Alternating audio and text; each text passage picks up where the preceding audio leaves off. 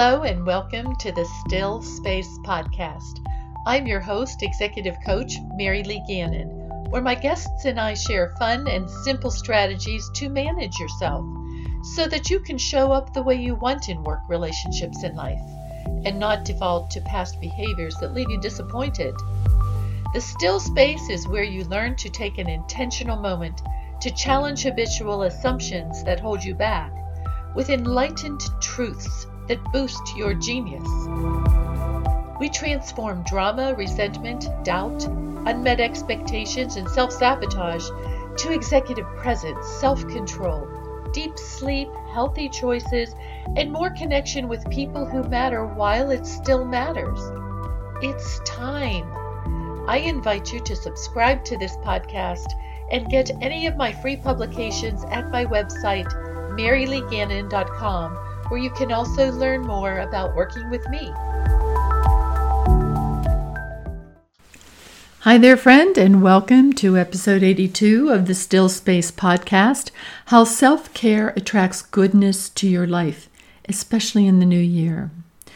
When you start taking care of yourself, prioritizing yourself with specific practices that we're going to talk about today, you start feeling better, looking better, and this is the real win. You start attracting better, attracting better relationships, attracting better work, attracting promotion, managers that believe in you, all the things that you want, but seem so far away when you're not your best friend, when you're not treating yourself in a way that says to you, I matter. This time of year, I hear a lot of unrest. It's the new year. And when we look at where we are in our peace and our satisfaction in our relationships and our goals, often we find we're in the same place where we were a year ago. And then we're banging our head on the wall saying, well, what's the point? Nothing changes. I'm not really making any progress. Let me stop you right there. Number one, to all the people who are doing their best yet sometimes feel it's not enough, it's enough. Number two, to all the managers who sometimes notice that their team members think they're not doing enough, remember your team members are just like you. They're probably thinking they're not doing enough. And they're justifying their judgment of you by making you the problem. You all are enough, and we all need to shepherd each other and help each other, reach a hand to each other, steward each other in this journey that we call life. Number three, to all the families who just want a little more time with people they love. The holidays are over, they're missing people. Love is a feeling, not a situation. If someone has passed away, or you're missing somebody terribly, that love never dies. Death doesn't change anything but the context of the relationship. It cannot kill the relationship, nor can distance sever a relationship. Love is a feeling, not a situation. Number four, to everyone who wishes they didn't feel that nagging, aching feeling that robs them of joy. It could be regret, it could be anger, could be sadness, whatever it is. The fact that you're aware of it is enough to honor it and release it. Honor it, know what it is, say it out loud, and set it aside because its time has passed. You don't have to seek joy, you are joy. Number five, to anyone who wonders about the meaning of life Am I making a real difference? Is this all there is to life? It's not what you do, but how you do it that matters. How you show up for the people you care about, how you show up for yourself first is an important part of how you show up for others. That's why we're talking about self care today. And number six, to all the souls questioning their purpose. If you're already living the six points that I just went through, you're doing pretty well. If you want to change some things in your life, you have to change some things in your life. It's that simple. but our minds tell us it's hard because we're familiar with the experience that habits are difficult to change. The process of change is actually very linear and attainable. When you start with an intention, that's in a promise to yourself. That's all an intention is a promise to yourself.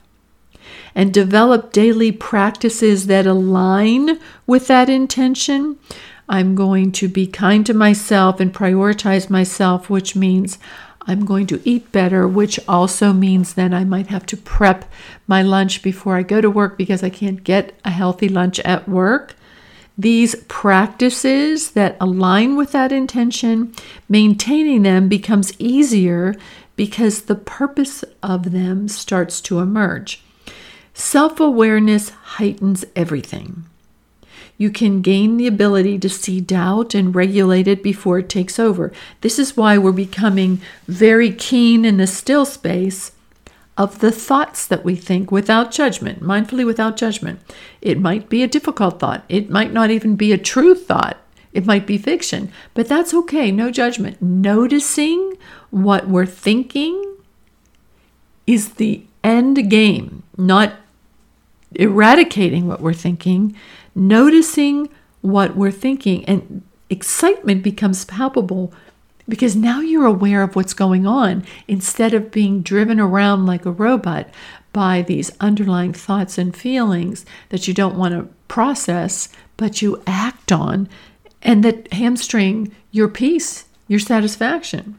In this space where you're acknowledging what you're thinking and how you're feeling, you accept yourself with all your imperfections because perfectionism only holds you back from taking risks.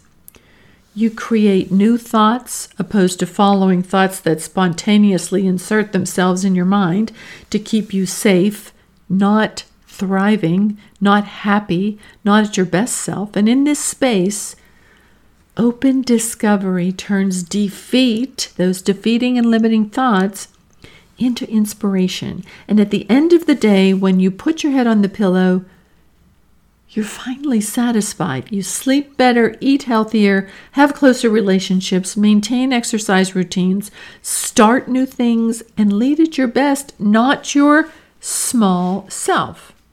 Yet, people don't do this. Why? Because they don't believe in themselves. They don't want to believe in themselves and then fail and have to say, oh, I'm a loser, I failed, which is another fiction thought. They don't believe they can do what is necessary to get what they want. Sometimes we don't believe we deserve it because it hasn't happened already. So by now, if it hasn't happened, there must be something wrong with me. Sometimes people become so consumed with fear fear of their shortcomings, fear of not being good enough that they are afraid it will start to affect their whole life their relationship with their partner, relationship with children, health, and all the other aspects of their lives, interests, etc. Worst of all, sometimes people just give up on themselves altogether because they don't expect things to ever change. And they won't on their own. So, unfortunately, we play small because if we play small, then we'll just fail small, and this is not a way to live. This situation makes me sad. It's why I coach because I see great people with rich character, rich ideas, execution skills, dummy down their personas while charismatic leaders with little substance get promoted, hired, positioned, respected. You have power. You have the power to create new thoughts and daily practices. You have the power to dream big and know you can do it. You have the power to play big and have what you want. It's not only possible, you are betraying yourself if you don't allow yourself to take your rightful place in your own life. It's nobody else's life, it's yours. Own your destiny. The world needs you. Now, what might some of these self care practices look like? Well, you want to do self care practices that resonate with you. So think of your interests. If you've always loved to read, maybe a book club. is a small way for you to get back to who you are intrinsically. Maybe you've always liked to garden. Maybe working in a garden, creating a new garden, creating an indoor garden for the winter is something that you can do that's very therapeutic, but is also a self care practice. Self care practices might include calling an old friend, it might include scheduling dinner with friends you don't see regularly, and you set up the next dinner before you leave the table from the one that you're enjoying. That way, there's continuity there. You know you're going to see each other, the relationship grows. And we don't do these things because we tell ourselves fiction thoughts like, I don't have time for this, I can't even get all my work done, I can't spend enough time with my family. When we prioritize things that resonate with us, just us, just yourself at your core, you start to see that the world opens up. You are a human being, not a human doing. Sometimes we forget that we need to be recharged, just like a battery, just like your phone, just like your computer. If we don't take care of ourselves, how do we expect to constantly run and serve? Because we show up empty.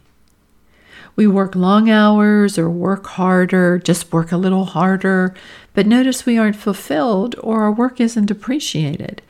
Don't push away difficult emotions. They surface as anxiety, anger, frustration, numbness, disconnectedness. This is what we do when we're not taking care of ourselves. And when we learn how to sit quietly and ask ourselves what's really going on inside, that humility creates space for courage. We open up in this space by moving our focus away from all the responsibilities that we have and going to a favorite place or on a walk. The beach always does this for me. From the time I was a little girl, I can remember riding in my parents' car from Pittsburgh to Ocean City, New Jersey, or Atlantic City, New Jersey. We used to go there at Easter. And from the moment I saw the beach for the first time, I was in love with it. And that's why most people love it because it's vast, it's open, it brings them joy, it's unending, the, the horizon goes on and on. I understand this. And since I was a child, that's always what I wanted to do. People asked in high school, What is your dream? What do you want to do? Everybody in high school, I went to an all girls Catholic high school, everybody listed everything that they wanted to be, not me. My goal in life was to live at the beach. Everybody else wanted to be a doctor, a lawyer. It's really kind of funny that I ended up being a CEO of a $33 million organization because my goals were very simple. I wanted to live at the beach, and that is because of the peace that I know that it brings me. I want you to know what brings you peace. Is it listening to music? Is it going to a park? Is it running your fingers through the hair of your pet? Whatever that is, you deserve it. And spend time in that space. What we've turned away from creeps out of the shadows back into the light, and though it is difficult to face what we've been running from, a sigh of relief follows when we do, when we can look at what it is that has been chasing us down and say, Yep, I see you. I'm not going to beat myself up about this anymore. It's time for me to move on. Freedom is in sight. This week I had um, client reach out to me on the anniversary date of when we started working together. I was very touched by this experience. It's hands down why I do what I do. And here is an excerpt from the email that she sent me because this is a great example of what happens when we understand the process of self care when we've built our self awareness to be able to look at our thoughts and feelings, when we can self regulate the feelings that don't serve us and replace the fiction thoughts with truths that are authentic to us. And here's her letter Mary Lee. One year after we started our coaching relationship, I wanted to provide you with an update. Something you said throughout my coaching experience was that there was no need to wait for the degree. Just do it. I had always felt as though I wasn't enough to do the things I envisioned one day doing, from serving on a board to publishing to presenting to volunteering. And those feelings of being, quote, not enough were so deep that I didn't even know I was having them until you helped me articulate them through our coaching experience. Since we finished our coaching partnership, I have, and she goes on to list eight tangible accomplishments that I don't want to disclose here in respect for her anonymity. They include a new degree, her giving back to the program with, that she earned the degree from, a board leadership role in a professional association, her attendance at her first board meeting, a major presentation, protocol for another one, volunteering at a charity, taking the lead on strategy for expansion in her workplace. She goes on to say, It has been so freeing to recognize that I don't have to hold myself back or assume that the webinar presenter has something that I don't have, or that the board member is more accomplished than I am, or that if I jump over a few more hurdles, maybe then I'll be, quote, ready. I'm already there. One beautiful little sign from the universe came the week I was preparing for my big presentation. It was my work from home day, and a package arrived while I was reviewing my slides. Inside was a mug from a woman I worked with a couple of years back. We've remained connected on social media, but I haven't seen or talked to her for a couple years. There was no occasion or reason for her to send me a gift, but out of nowhere, that gift arrived at just the right time. I hope you are doing well. And she signed her name. This is why, after a long day of work, I make time to coach professionals because while I've closed million dollar deals, nothing compares to helping someone rediscover their genius. When I got this email, I was humbled and it just sent a riveting joy through every inch of my body because this is what freedom looks, feels, tastes, smells like. It's when you don't have to worry about anybody else because you've stopped externalizing your life, stopped looking at yourself as if you are up on stage being judged by a whole auditorium full of yourself judging yourself. You've now gotten up out of the seats of the auditorium, gotten behind your own eyes, and are now looking out at the world and saying, I belong here. This is what I'm good at because you've taken the time to explore what your values are, to understand what your signature strengths are, and to care about yourself. And you think you don't have time to care about yourself. Once you care about yourself, you'll care better about your work, about the people in your life, about the relationships that you have, about the projects that you're working on with colleagues there's a synergy there. You're not being labeled or stereotyped as too whatever, too old, too emotional, too whatever.